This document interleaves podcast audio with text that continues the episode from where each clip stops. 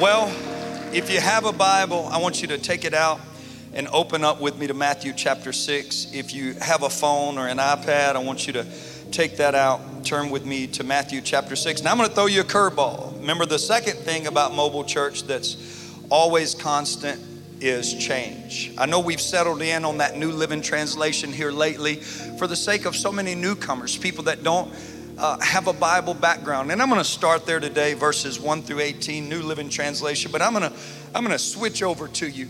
Um, halfway through this message, we're going to use some references out of the New King James. That's obviously what I grew up learning and studying, committing to memory. And it just makes some statements in the New King James translation that, that I, I think God's going to speak through today to speak to you. If you've got your Bibles, I'm going to read this passage rather quickly. I'm going to try my best to preach today's message and not any one of the three previous Holy Habits messages. Um, people come to me and they say, Pastor, I, I, am wanting you to take me forward in this sermon series. You, you're spending a lot of time on the, the ones we got before. They wasn't here, they just need to go watch it. So if you wasn't here and you need to go watch them, we got to move us all forward today. But here's what Jesus said it's written in red Watch out, don't do your good deeds publicly. Don't do them especially to just be admired by others, for you will lose your reward from your Father who is in heaven. When you give to someone who is in need, don't do it as the hypocrites do, blowing their trumpets in the synagogues and on the street corners, calling attention to all of their acts of charity to be seen of men. I tell you the truth they have received all of the reward that they will ever get. But when you do, give to someone that's in need. Now, remember what we learned last week. Jesus did not say it was optional if Christians give. He, he didn't poll for popular opinion, he didn't conduct a survey. He just said, if you're like me, if you have my nature, you will give. Because I gave my life, God gave my life. God gave His Son, and our nature calls us to give. So Jesus said, when you do give to those that are in need, don't let your left hand know what your right hand is doing. Give your gifts in private, and your Father who sees everything that is secret will then reward you openly. Now he goes on to say, and when you pray, don't you like that Jesus just didn't ask again if you're to pray? He just said, when you're to pray. When you pray, don't be like the hypocrites who love to pray publicly and on the street corners and in the church services and in the synagogue so everyone can see them. I tell you the truth, this is all the reward that they'll ever get. But when you pray, again, no polling for an opinion, just an instruction. He said, Go away by yourself, shut the door behind you, and pray to your Father who is in private. Then your Father, who sees and knows everything, he will reward you. And when you pray, don't babble on and on and on as the Gentiles do. They misthink and believe they'll be heard merely for repeating their words over and over again. Don't be like them, for your Father knows exactly what you need before you even ask Him. So pray like this. I love it. You know it. Our Father who is art in heaven, may your name be kept holy. May your kingdom come and may your will be done here on this earth as it is in heaven. Give us this day and the food that we need in this day. And please, God, forgive us of our sins and give us also the grace and the strength to forgive those who have sinned against us. Don't let us give in to the temptations of life of the world, but rescue us from the evil one. For if you forgive those who sin against you, he said, your heavenly Father will forgive you. But if you refuse to forgive others, your Father will not forgive you. Wow, what a tough statement of truth. And when you fast, all right, Jesus, you've, you've, you've already instructed me that as I surrender my life to you, oh, thank you, Holy Spirit, that, that it's not optional for me to give the need. It's going to be a part of my onboard new nature to be a giver. You've already told me that it's not optional to pray, that my new nature is going to call out to you, Abba, Father, I'm going to want to pray, commune with you. And now you're telling me that I'm also going to fast. When you fast, we're going to talk about that next week, the last week of the service before we go out and serve this community. He said, Don't make it obvious, again, as the hypocrites do, for they do it just to try to be seen of men. They make themselves look miserable and disheveled so that people will admire them for their fasting. I tell you the truth, the only reward that they'll ever get is that of people. But when you fast, comb your hair, wash your face, and then no one will notice you are fasting except your Father who knows what you are doing in private, and your Father who sees everything will reward you openly. Father, today we've worshiped, we've prayed, we've sung our songs. God, I want to pray once again. We know your words anointed. I've already prayed privately multiple times, beginning in preparation all day yesterday, early this morning, before the sun even came up for your touch, your anointing. But God, I ask once again that your anointed word would flow through me unhindered, unhampered, and that you would do what our prayer team prayed, that you would bring about change the necessary change, the required change, the divine change in all of our hearts, our attitudes, and our actions as we leave here today more like Christ and go about our lives and our week. In Jesus' name I pray. Amen and amen. I was watching um, a, a, a, an interview yesterday with a pastor, and uh, the interviewer um, asked a question that said, um, What would Jesus say to a queer? That's, that's, that's, that's what the interviewer said. What, what would Jesus say to a queer? And um, the pastor that was being interviewed would say, I love you and I want a relationship with you. He said, What, what would Jesus say to a drug addict? And he said, Jesus would say, I love you and I want a relationship with you he said, well, well, what would Jesus say to a murderer? He would say, Jesus said, I love you and I want a relationship with you. And he said, Okay, I've got one more for you. What, what would Jesus say? What would Jesus say to a racist? He said, Jesus would say, I love you and I want a relationship with you. And the interviewer said, I, I, I don't understand that radical concept you know, how can you tell me this Jesus that's propagated in the Bible would love these people in that state, in that place, in their sin, and that he would want a relationship with them? And he, the pastor, said, Well, it's simply because this the, the gospel that's been taught has been the gospel of the church or the gospel of a denomination. It's not been the gospel of the kingdom. The, the gospel of the kingdom is that I am God's son, sent in human form to die for you because I love you and I want a relationship with you. And, and what I can promise you from the front row to the back row to the left side to the right side, there are some of you in this place today, all of us in this place, that, that, that that have a name. You, you have a title, and, and it may be adulterer, it, it, it may be uh, materialistic, it, it, it, may be any one of an addict or, or an abuser. We all in this life have issues, have struggles, have trials, have strains. And the answer of the gospel of the kingdom is I love you and I want to have a relationship with you. You, you may be a Jacob, but I want to make you an Israel. You, you may be broken, but I want to make you whole. You may be lonely, but I want to give you fullness. You, you may be hopeless, but I want to give you great hope. You may be anxious, but I want to give you peace. You may be this person, and I'm not scared of who you are or what you're invested in, but I want to make you something new. And the pastor said, the second part of the interview, and he said, Now, here, he, that's the good news of the gospel of the kingdom. It's the good news of the gospel of the kingdom. He said, But here's the bad news of the gospel of the kingdom. Once you accept Jesus as Savior, He demands to become Lord. And now you have to die for Him. See, once He saves you from your sin, from your disease, from your leprosy, no matter what it is, and we've all been leopards, some of us have been extreme leopards, the demand of His payment of our ransom, of washing us in the blood, making us new, making us clean, is that now I'm your Savior, but it's time for your practice to become allowing me to be your Lord. And, and as I become the Lord of your life, all of the things that you thought were important, all the things that you lusted for, all the things that you felt you should do, all the demands that you put on life that you should have, some of those things, if not all of those things, slowly, systematically, monthly, year by year, I'm gonna call you to die to them. I died for you, so now you gotta die for me. And what ends up inevitably being the end result of a practicing, Christian's life is a life that slowly, progressively begins to be, in the old days, we would say sanctified. A life that begins to look and be and feel like Jesus. Now, we've dealt with extremes today, and I know that's a bit of a radical introduction to any message, but I was just shocked that that interview was that blunt and direct, and I appreciated it. There could be people in this room that are dealing with any of those things today. And listen to me, Jesus loves you and he wants a relationship with you. But don't miss, don't let doctrine, don't let church, don't let denominationalism, don't let a, a, a, a confusing message twist the truth of God's word that says, I died for you, now you've got to die for me.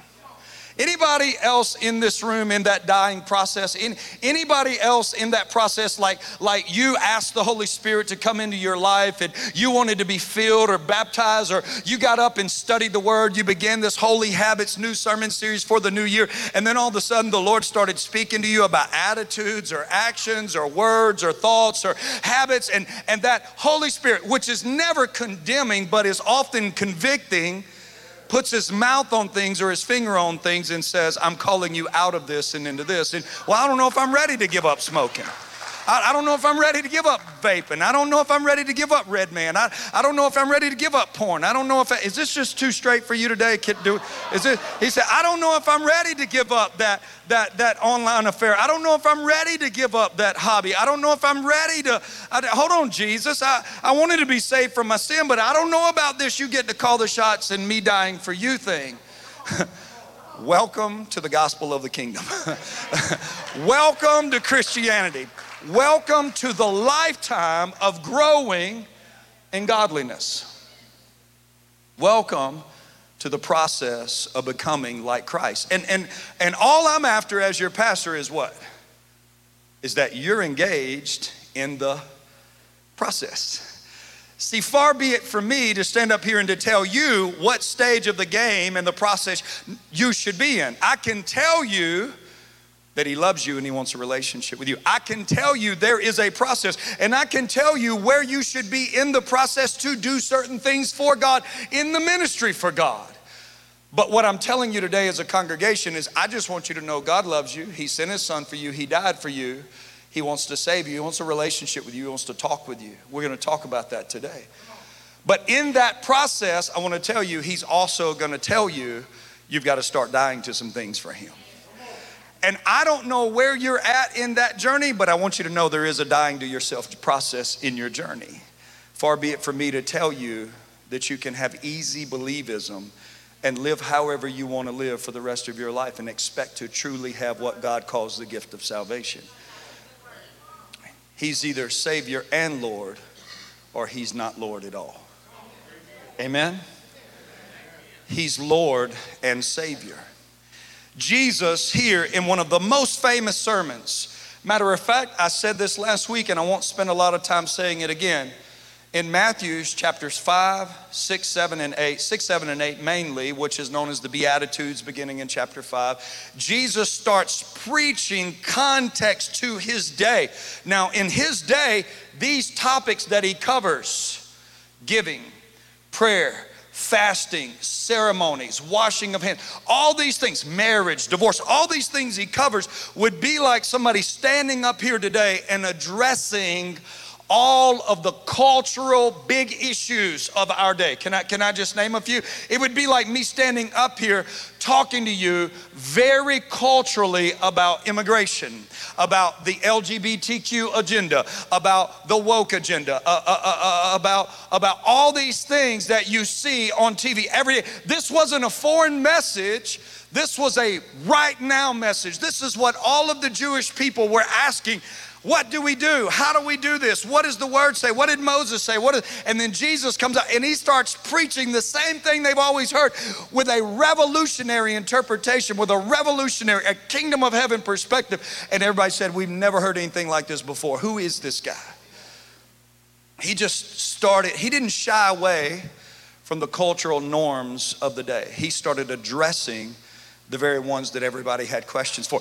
There's so much in this passage. We could spend two months. I'm, I'm still in the first 11 verses. There's so much here and so much we won't be able to cover. Last week, when we began to talk about this famous sermon, the Sermon on the Mount, when we began to talk about these chapters, we talked about all of the things that they cover teachings about the heart and about life and about the practices of faith, about how we treat our neighbor, about marriage and divorce, about church doctrine and, and church philosophy, even about eternity. There's so much in here that I really would like to cover, but I need to get on with the get on today. And as you know, over the last several weeks in this Holy Habit series, we've, we've talked about making a daily practice, having a daily dependency on God's Word and what all God did to ensure that we would have His Word and how His Word is alive and how it can speak to us and how we don't read it and it reads us and how that Rhema Word can come alive. It's just a valuable resource that God ensured that we have. And we need to make it a habit of our lifestyles to be dependent upon this word, the way the children of Israel were dependent on God's daily provision of manna from heaven. This is the bread of heaven. Then we began to talk about last week about how Jesus instructs all of us to protect our hearts and our thoughts and our actions when we move in the area of generosity to be givers. And today I want to move to just the simple second statement of this message that, that God laid on my heart several weeks ago, and that is just this when you pray when you pray. When you pray. There's some things, some basic things. I'm going to read this verse that Jesus said we need to know about our prayer lives. This may be, you may not have connected the dots, this may be a dying area for you. Your prayer life doesn't have to look like my prayer life. Your, your prayer life doesn't have to look like your wife's or your husband's prayer. It doesn't have to be kneeling. It doesn't have to be stand. It can be in the car. It can be. What I'm after today is that you're in the process, that you know Jesus loves you, that you know Jesus died for you, that you know Jesus wants a relationship with you. And in this relationship, it can't be a one way street because that's not a relationship. That's a monologue that you're going to have to talk to him. It may be different than me. It may be when you want to. It may be how you want. It can be in different forms. It may be liturgical, it may be contemporary, it can be all these different things. But when you pray, which is necessary for the growing and the evolving and the maturing process, there's some things Jesus wanted you to know about. And just even beginning to pray and to talk to Him may be a part of you dying to you. So many of us today run to the phone. We Instead of the throne, we run to Facebook. Instead of God's book, we want to hear what everybody else has to say. Instead of asking the Holy Spirit what God would want to say, it's very important for us to pray to give God that inroad into our life. Here's what Jesus said when you pray, the first thing I can teach you about doing it right is by teaching you how not to do it wrong. He said, Don't do it like the hypocrites do. They do it for an outward appearance, they do it publicly on street corners in church service so everyone can see them. Boy, they really know how to pray. He said, I tell you the truth, that's all the reward that they'll ever get. If I was to just break down into just five simple points what Jesus taught, about prayer, they would be this Don't pray just to be seen of people. You've lost the whole purpose of praying. It's not optional. Pray in private. Don't babble. You know, so many people use filler words. If you're like me and you're a verbal processor, you may say, oh God, or now God, or we's God, or please, or whatever. We all have. Listen, that's it's it's not the length of your prayer, it's not the eloquence of your cadence, it's not the amount of words that you share. It's just simply the heart dependence to recognize I don't have the answers. I can't do this on my own. And God, I'm inviting you into this. And it don't matter if it's three statements or three words. It's God recognizing that your heart is recognizing you need Him in this journey and can't do it alone. And Jesus said, last but not least, pray with a purpose. Pray with a purpose. Our Father who art in heaven. This is intentional. He, he's saying, pray with a purpose.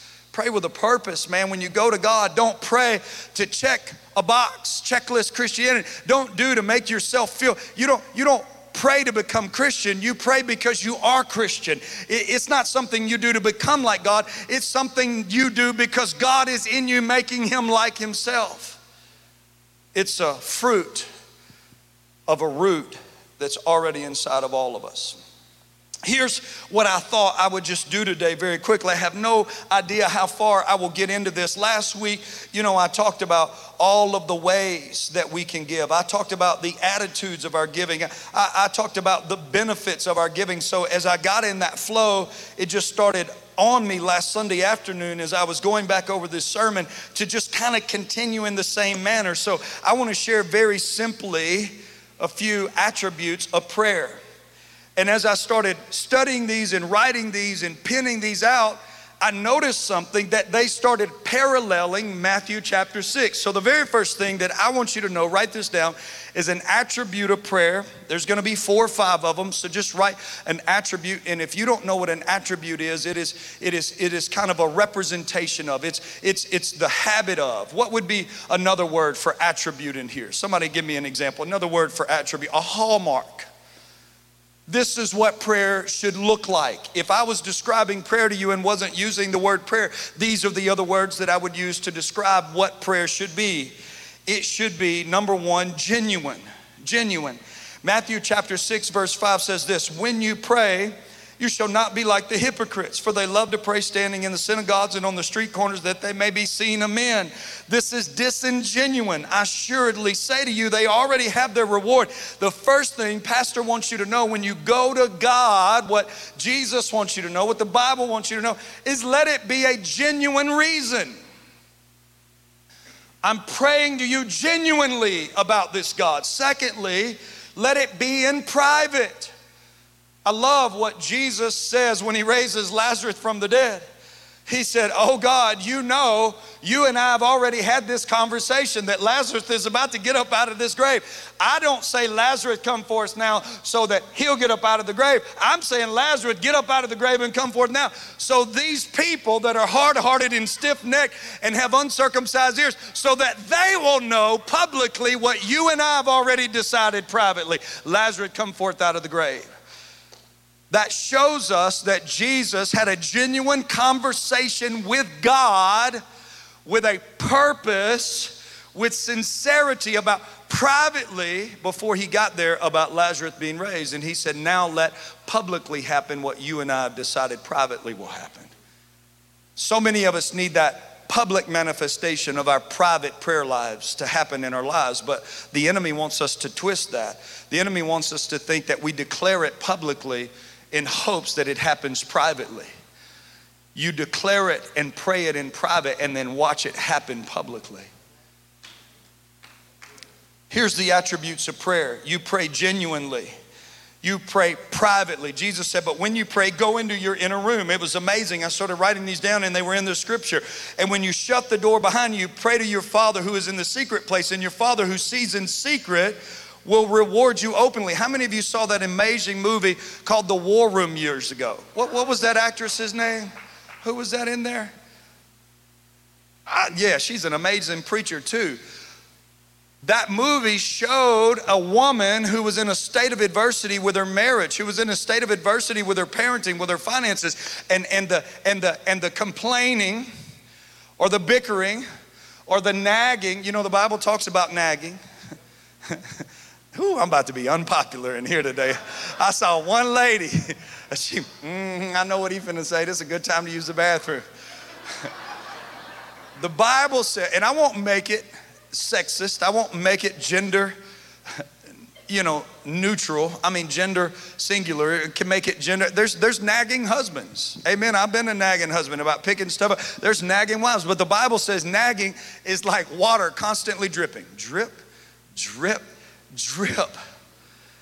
It, it, it, doesn't fix anything, and it, it, most of the time only incites more anger and emotion. It, it's, it's a constant impasse. And so in this movie, she meets an elderly lady and, and she shows her how to go in there and get her a private prayer room. And it wasn't so much about the room, but she went there and took all of her clothes out, all of her shoes out. Hello took all that junk out of her closet and she started stapling pictures of her children, of her husband, of their dream, of their home, of their future. And she just started taking it to God privately with the door shut.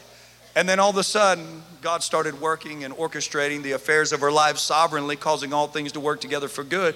Publicly, what she was praying privately. Here's some hallmarks of prayer, attributes of prayer. You should pray genuinely, you should pray privately, pray sincerely. Listen to this Matthew 6 and 8. Therefore, do not be like them don't pray insincerely.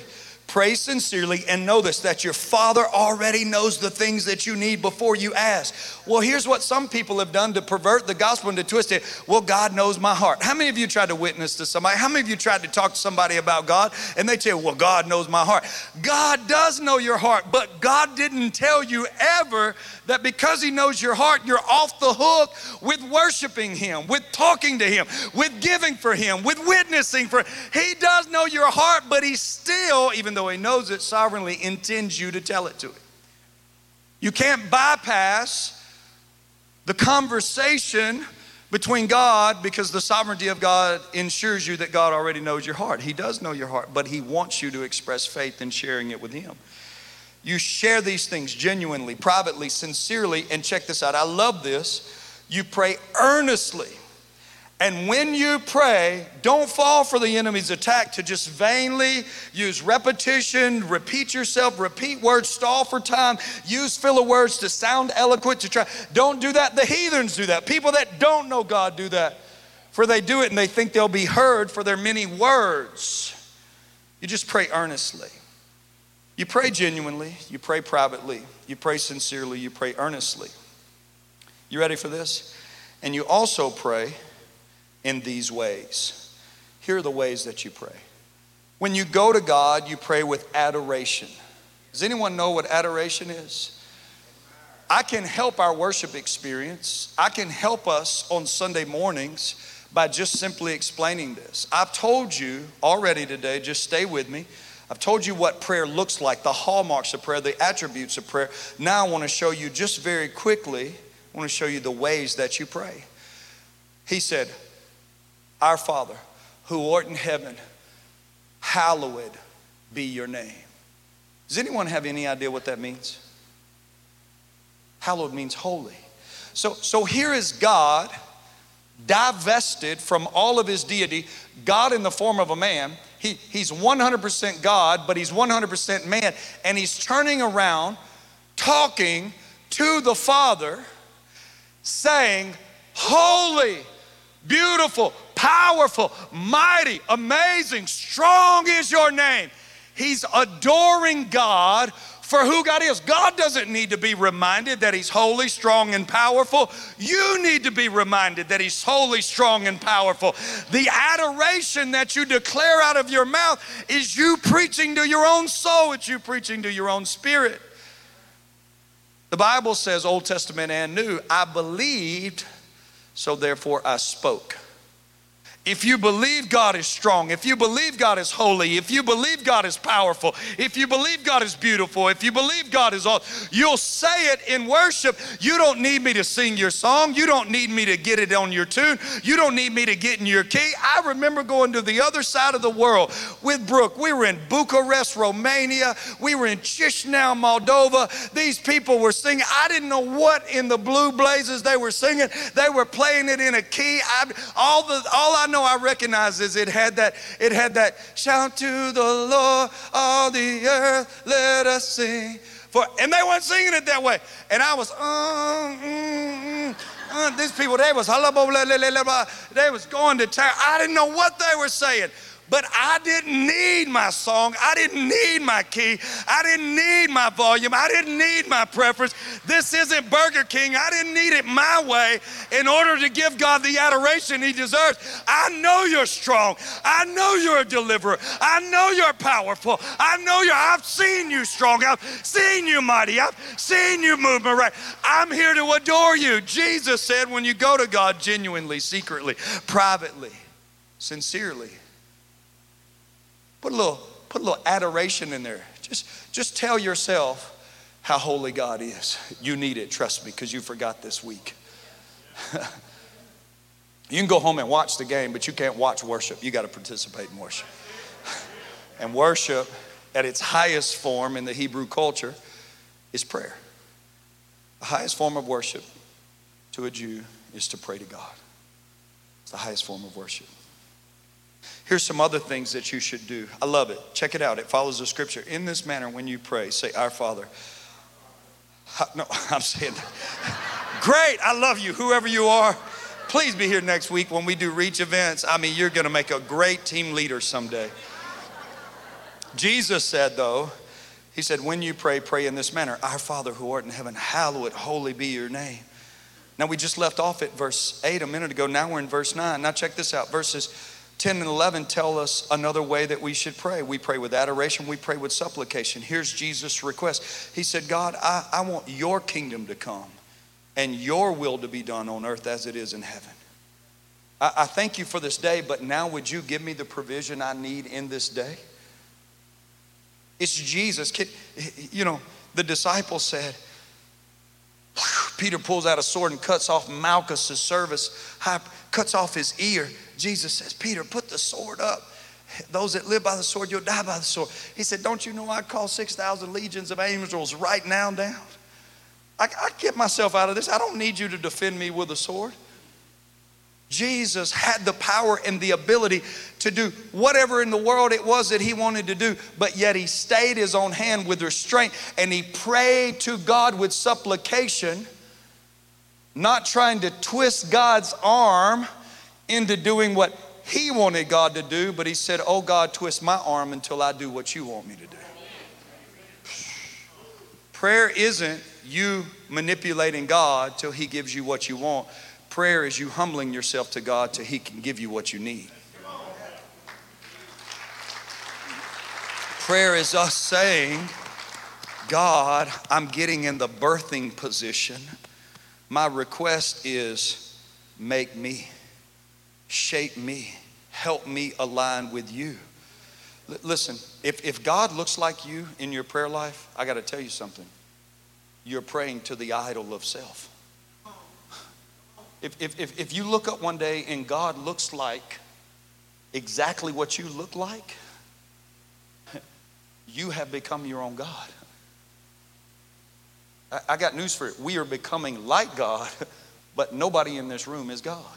Nobody. None of us have fully taken the shape of godliness. When we pray, we give God the adoration He deserves. We ask God to twist us and mold us and shape, bring us into alignment with Him. And this is very important. So many people have got away from this. Check this out. Confession is mandatory. Saying, God, would you please forgive me of my sins? so many today would say, Well, I already repented. And I, and, I, and, I, and I already asked God to forgive me of my sin. And I'm telling you, when Jesus died, all of your sins were in the future. You better believe He can forgive for your uh, futuristic sins, which He can. When Jesus died 2,000 years ago, you wasn't born, all your sins was in the future. And I understand that when He died, He paid the price for all of your sins before you were born again and even after you were born again. But nowhere in the Bible does the Bible ever instruct us to drift away from the daily accountability of going to God with confession, humbling ourselves adoration, asking God through supplication of motives and saying, God, I missed it today with my attitude. I missed it with my children. I missed it with my wife. I missed it with that lie. I missed it when I did that in church. I was off there. It doesn't mean God hasn't forgiven you. It means that you're so yielded and surrendered to God that you're allowing Him to still make you the person you're supposed to be. It's daily accountability. It's not that you're forgiven at that moment, you're already forgiven but it's a daily accountability to plumb line the walk of Christ likeness in this earth. We should use thanksgiving. How many of you, honestly, when you go to God, use thanksgiving? Check this out. We've just covered verse 12. Now we're going to go right to 13. And do not lead us into temptation, deliver us from evil. For thine is the kingdom, yours is the power. Your, God, I thank you that all this stuff I prayed, I thank you right now that you got all the power, you got all the glory, you got all the gold, you got all the provision, you got all the strength, you got all the, you got, I thank you, God, for being who you are, for sending your son, for loving me when nobody else loving me, healing me when nobody else wanted to help me. There ought to be something in you that wants to thank God. Side note, I don't know why the Holy Spirit just dropped this on me. How many of you re- actually read the Bible? okay, great. 20% of you. just kidding. We're going to get the rest of you there. We're working on holy habits. Just, just kidding. When you read the Bible, you may have read this statement that, that they sang a song that no one knew. You ever seen that in the Bible? Or they sang a new song. In Revelation talks about singing the new song, the song of the Lamb that the angels don't know. Can, can I tell you what that song is? There's not literal lyrics to it. It's the song of the redeemed. God only provided redemption for fallen humanity. There's no angelic redemption for the rebellion that happened in the angelic realm. God provided to man a pathway to be redeemed. And those of us that have experienced the salvation of our souls, the redemption of our eternities, we sing a new song of thanksgiving to God that the angels cannot comprehend and that the lost and the fallen world cannot sing. They've never experienced redemption from God. And that song flows out of each and every one of us differently, and it's a song of thanksgiving. Thank you for loving me. Thank you for saving me. Thank you for coming to me. Thank you for protecting me, healing, whatever God did in you that thanksgiving ought to naturally erupt out of you, and that's the song you'll sing in eternity. The song of the Lamb, the song of redemption, the song of your salvation.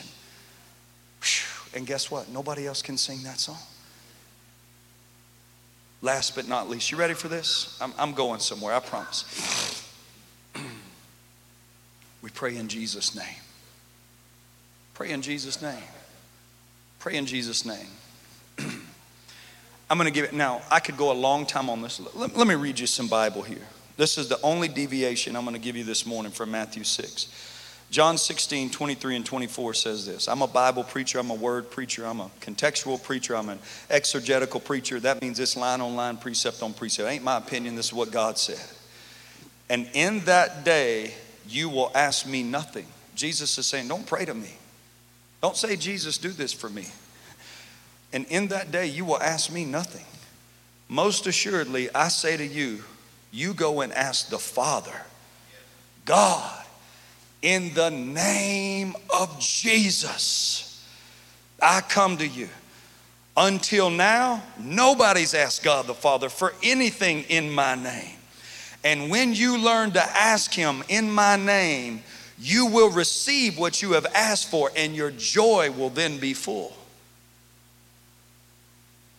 Listen to me. Just stay with me. Using the name of Jesus is definitely a secret weapon in prayer. You are coming to God on the authority of Jesus. You are coming to God. Let us enter into the throne of grace that we may obtain mercy and find grace to help us in our times of need. We come boldly in the name. He shed his blood, he lived his sinless life. He was spat upon. He was beaten with a rod. He was mocked and jeered. He had a crown of thorns platted and driven down into his head. He alone was dead, buried. He alone descended into the lower parts. He alone resurrected. He alone ascended on high. He alone shed his blood on the mercy seat of God, on the altar of atonement. I come not in Buddha's name, not in Allah's name, not in Gandhi's name, not in George Bush's name, not in Bobby Jindal's name, not in the mayor's name, not in my name. I come in the name of Jesus, and the curtains of the sanctuaries of heaven's part when you get there. But make no mistake about it, listen to me. That's half of praying in Jesus' name. That's God's view to man in our prayer. God's throne has an entryway when you pray in the authority and in the name of Jesus. Can I show your responsibility praying in the name of Jesus? You ain't gonna like it, it's tight, but it's right. First John chapter 5, verses 14 and 15. Now, this is the confidence that we have in him that if we learn to ask in his name, which is to pray according to his will, that God then hears us. And if God hears us as we pray according to His will, then whatever we're asking for according to His will, we know that we will have the petitions that we've asked of God in His name. Praying in Jesus' name is not saying, Oh God, give me an extra wife. Oh God, give me a black escalade. Oh God, give me a million dollars. Oh God, give me what I want in Jesus' name. putting Jesus' name on there don't make it God's will. Learning to pray in the name of Jesus is figuring out what his will is and then taking the name, the person, the authority, the will of Jesus to the Father. And I know that I'm in the throne room. And I know that what I'm praying ain't me because I wouldn't pray this. It's His will in me. So I'm glad now you're going to hear me, and I know I will have exactly what I prayed because I just prayed your will, not mine, in Jesus' name. You can't go to God and say, Oh, God, give me, I'm going to hold you up, God. Pastor Todd, stand up for me. Stand up. could, could you come up here? Just jump up here right quick. I, I, was, my family, we didn't started watching this show called uh, Yellowstone. What's it called? Yellowstone Law? Oh, I didn't say Yellowstone. I say Yellowstone Law. Isn't that what it's called? The, the game wardens, Yellowstone game wardens or something that y'all, yes, yeah, it's like a game warden show. And they're on the Yellowstone, on the public parks. And the other day, they called this guy and told him, Hey, we're going to give you a gun back that was your son's that was taken in an altercation. And they said, Could you come down here and meet us? Well, the guy said, Oh, yeah, great. I'm glad to have my rifle back. he got down there and he said, Hey, are you, are you, are you, you know, John Doe? And he said, Yeah. He said, Could I see your ID? He pulled it out and handed it to him. And he said, Thank you, sir. You're under arrest right here. And he, he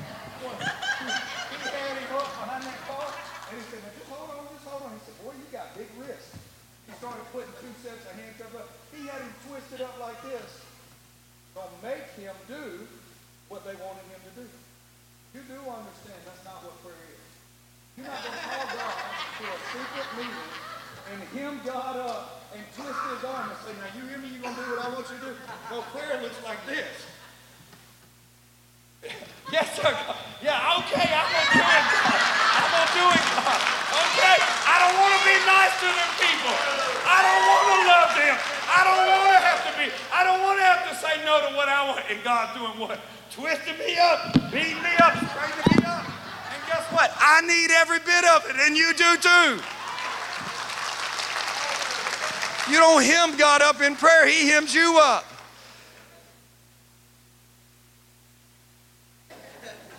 Pastor Chad, I'm going to get you to come now. They got that guy, he thought he was going down there to get, get his way, get what he wanted. I'm going to get my gun back, and we got away from it. They hemmed him up. Woo! they had his arms so twisted, he looked like he could scratch his own back of his neck. That guy said, You got big wrists. You got big. I'm paying you a compliment while I'm bending your elbows up to your forehead. That's what God will do. I sure love you. You sure, are my child. Let me just get your arm up here a little bit longer till you get that down, till you get this out of your life, till you move away from that. I sure I love you. I'm trying to do this to help you. I tell Foster, it kills me. I say, Foster, I don't want to whip you. Listen to me. I love you. This hurts daddy to whip. And I know he thinks this is the biggest junk, but I do. I love him so much. I love you too much to let you stay that way. I love you too much to grow up act that way when you're 14 or when you're 21 or when you're 32. You ain't gonna get nowhere in life acting like that. And daddy loves you too much to let you stay that way. I talked to you about the hard stuff. Here's some benefits of prayer. I've shown you some attributes of praying. I've showed you some ways to pray because Jesus said it's not optional. He said, when you pray. Now, let me show you some benefits of prayer. prayer changes our viewpoints, it changes our perspectives. Listen to this. Go real slow. Colossians 3 and 2. Set your mind on things above, see it God's way, not on things of this world, always seeing it man's way. Do you know the greatest way to change your viewpoint? Is to ascend in prayer to the throne room. The Bible says you are seated in Christ at God's right hand. But how many of you, when you pray, you pray up? Oh God, oh God. The Bible says the minute you close your eyes, shut yourself away with God, and you say in Jesus' name, you should be praying horizontally sideways. You are right next to the Father and the Son. You are in between their loving in bosom, their, their loving bosom embrace. You're right. You don't, you don't pray up to demons or oppression or addiction. You pray down. Because you're seated in Christ, in God, in the heavenlies. You don't say, Oh God, take away this trial. You say, God, make that devil take his hand off my children. Make that addiction break off. Of, God, I'm praying your will. You came so that we would have life more abundantly. And that's not just material possession, that is a great mental well being, spiritual well being, physical well God, you want us to, you want us to be, you want our lives whole. God, this addiction, this crack cocaine, this, this, this ain't a part of you. Take that, de- tell it, break that devil's stronghold off our family. And then when you're sitting there in God's bosom and you start looking back down to the earth, prayer has helped you change your perspective. Instead of praying from earth to heaven, you pray from heaven to earth. Prayer changes your perspective on where you're seated and where you're praying from. Here's, here's another benefit of prayer. I'm trying to talk you into a prayer life right now in case you don't know that. James says prayer draws us closer to God. He says, Cleanse your hands, you sinner, and purify your hearts. Learn to draw near to God. Don't you know as you draw near to Him, He will draw near to you? You can shut your eyes here and by you point and open them in the throne room of God. It'll draw. How many of you, you, sh- you know why we shut our eyes? It's not that something magical happens when we shut our eyes. We shut our eyes so that we can be in another place so that we can shut our eyes and be in the presence of God. That can happen in your car, in your shower, on the lawnmower, on the tractor, in the deer stand. I know what you're going to say. Well, you just told me I can experience the presence of God anywhere. You can, but you can't go to church anywhere. You can't go to church anywhere. You can't. You, you can commune with God anywhere, but you can't go to church anywhere. Because, see, what's wrong with that is you think church is about you. Church is about helping somebody else. I can't help you in my deer stand. I, I can't help you when I'm hiding. I can't help you when I'm. Church isn't about me. Church is about Rhonda helping you. Chad helping. It's not about, this isn't burger. Church is about you helping the person next to you, you helping the person behind. The Bible says every joint should supply. Didn't say everybody supply a joint. I don't care if they legalize it or not. Don't bring no joint up in here. Didn't say everybody supplies a joint. It says every joint in the body supplies its need. You got something, somebody around you, next to you, behind you, to they need. They need your smile today. They need your prayer today. They need your embrace today. They need your word of encouragement today. They need your hand today. They need your love today. That's why we come to church. I was barbecuing the other day. Got this little bitty barbecue pit. We was cooking some hamburgers. And, and when, I, when I went to open the little side thing, it, it kind of swung open real fast and a, and a charcoal filled out. And all my kids were, I said, Can y'all come here? I said, What is that? And they said, That's a coal, Daddy. That's where the fire is. That's hot. I said, Yeah, I done taught you that. I said, What'll happen if Daddy will take this coal and set it over there? And they said, It'll start a fire. I said, mm, I could preach that. I just need Richard Bass to go down there to 1501 Jackson Street with a bunch of crazy people, radical, and celebrate recovery and start a fire down there. I, I, just need Jonathan Kirkland to go down there at 111 Cottonport on Wednesday night in West Monroe and start a fire in that. I got, but check this out. If I leave those coals, if we leave those coals over there by themselves long enough, you know what'll happen to them? They'll go out. And I said, Baby, this coal is you as a Christian. And you are supposed to be hot and on fire. And everywhere you're supposed to go, you're supposed to start a fire. But if I don't stick you back up in here with the rest of these little coals, your fire will go out because your heat comes from them, your edge comes from them, your strength comes, and theirs comes from you. We all got to be generate. We all got, I, I I don't need you to come to church to get a relationship with the Lord. I need you to bring your relationship with the Lord to church and help somebody else. Amen. This isn't, I came to church to get something, I came to church to give something.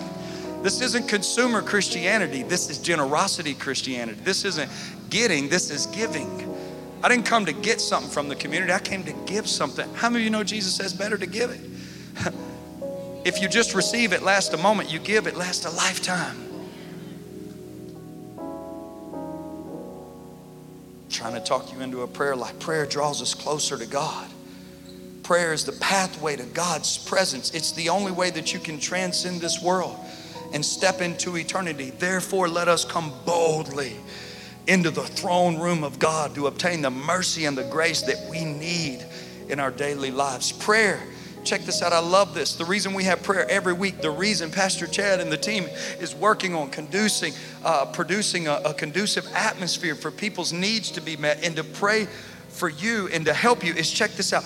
Prayer helps other people confess your trespasses to one another and pray for one another that you may be healed. The fervent, effectual prayer of the righteous changes things. It avails not a little, but much. Your prayer life helps other people. Let me tell you what I just heard. I heard a husband say, You sure are easier to be married to when you pray consistently. I heard, I heard somebody say, Whoo, I wish she'd start back praying again. I wish she'd let God twist her up because I'm trying to twist her up, nagging about junk being everywhere and strode out. She ain't listening. God, I wish you'd get her in prayer and talk to her about trying to honor me and my wishes and my needs. And then, God, I'm going to go to prayer. And I know you're going to twist me up, jam me up about honoring her needs.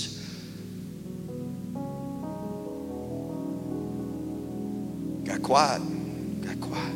Okay, I'm gonna preach on. Just look straight ahead. Nobody will know I'm talking about y'all.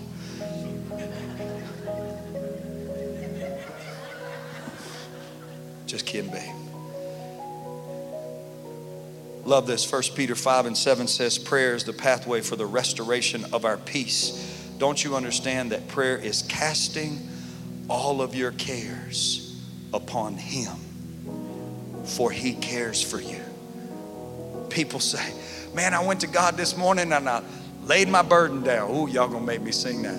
Laying burdens down. Mm. I went to God and I laid my burden down.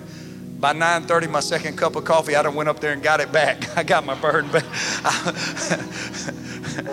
I took it to God this morning. Well, what in the blue blazes are you doing with it again? I don't know. I took it back. I started worrying about take it back to God casting all of my cares. I'm ca- how we're going to pay the rent, how I'm going to get a promotion, how I'm going to finish school, how the ends are going to be, how our marriage is going to. I'm going to cast all my cares upon you, for I know that you care for me way more than anyone else. You got to go to God in prayer and cast your cares, and as many times as it takes to give it back to Him, you give it to Him. He'll give you a burden of peace and of light. I love this. The fervent, effective prayers of the righteous already said it avails much. Listen to the rest of these verses here. I'm almost done, Pastor Chad. James, I've already read them to you. Confess your trespasses to one another and pray for one another that you may be healed. The effective, fervent prayer of the righteous, it changes much. Elijah was a man with a fallen nature like all of ours, and yet he learned to pray so honestly that the heavens were closed and it did not even rain for three and a half years. And then he prayed again, and the heavens were opened. The rain came, and the earth produced much fruit. Prayer changes things. Don't tell me I can't touch God. Don't tell me I can't touch heaven. Don't tell me my prayers are useless. Don't tell me God won't listen. Learn to pray the Bible way and your prayers will produce. They'll produce a harvest, they'll produce a change, they'll produce miracles in you and around you. Jesus said, when you pray. Prayer, you see, my friend, they're going to throw this on the screen. It's a holy habit, it's a normal part of the Christian experience. And as God's children, His Spirit inside of us is where we're going to end today. Actually, if you won't suppress it, cries out, Abba, Father. You may not understand that. You may not get that. You may not know what that means. In doctrinal world, in theology and in Bible college, people's always asking, well, how do you know if they're saved? How do you know if they're saved? In theology terms, it's called the inner witness of the Spirit. If you're saved, you know you're saved the Spirit is already confirmed in you that you're a child of God. If you're not saved, you know you're not saved. And the Spirit inside of you does not confirm you are a son or a daughter of God. If you're in this place today and you've never made Jesus both the Savior and Lord of your life and you want to do that, I want you to just slip your hand up real quick right now. Just slip it up real quick. Thank you so much, beautiful lady. Thank you, thank you, thank you. Thank you. I see you, I see you, I see you.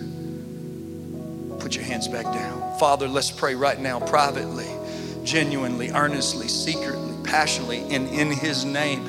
We lift up these multiple hands that went up in this room. God, they've heard a message today that stirred them, drawn them closer to you, and they want to repent of their sin. Just say it right now. God, I turn, I, I surrender, I'm giving up my way. And Jesus, I ask you to become not only my Savior of sin, but the Lord of my life that begins to mold me and shape me like you every day of my life in this Christian journey. Church family, I wish you would just put your hands together for those brave souls that, that did that right now. Holy Spirit. There's some of us in here, though, today that we're not needing to be saved, we're needing to be re engaged. We're not needing to be resaved. You can't get born again again. We need to get re engaged, reignited in our prayer life. See, you've already got a spirit in you that says, Yeah, I'm son of God. Yeah, I'm daughter of God. Yeah, He's in me. And what you've done is you've taken that spirit that's crying out in a hard time, that's crying out in an adverse situation, that says, Abba, Father, Daddy, God, I need you. You've suppressed it and you've run to YouTube, you've run to the phone, you've run to Facebook, you've run to Instagram, you've run to the world, you've run to counselors, and you've run to theology, and you've run to systems and structures and ideologies and secular to try to help you with those needs. But today we need to push all that back and we need to say the most important thing is my spirit crying out, Abba, Father, Daddy, God, come near me now. Help me now. Holy Spirit, Help me today to re engage my God, my Father, in my prayers. Abba, Abba, Father, Daddy God, talk to me, walk with me, counsel me, speak to me, guide me, convict me, lead me, strengthen me, help me, grow me, make me. In Jesus' name. Amen and amen.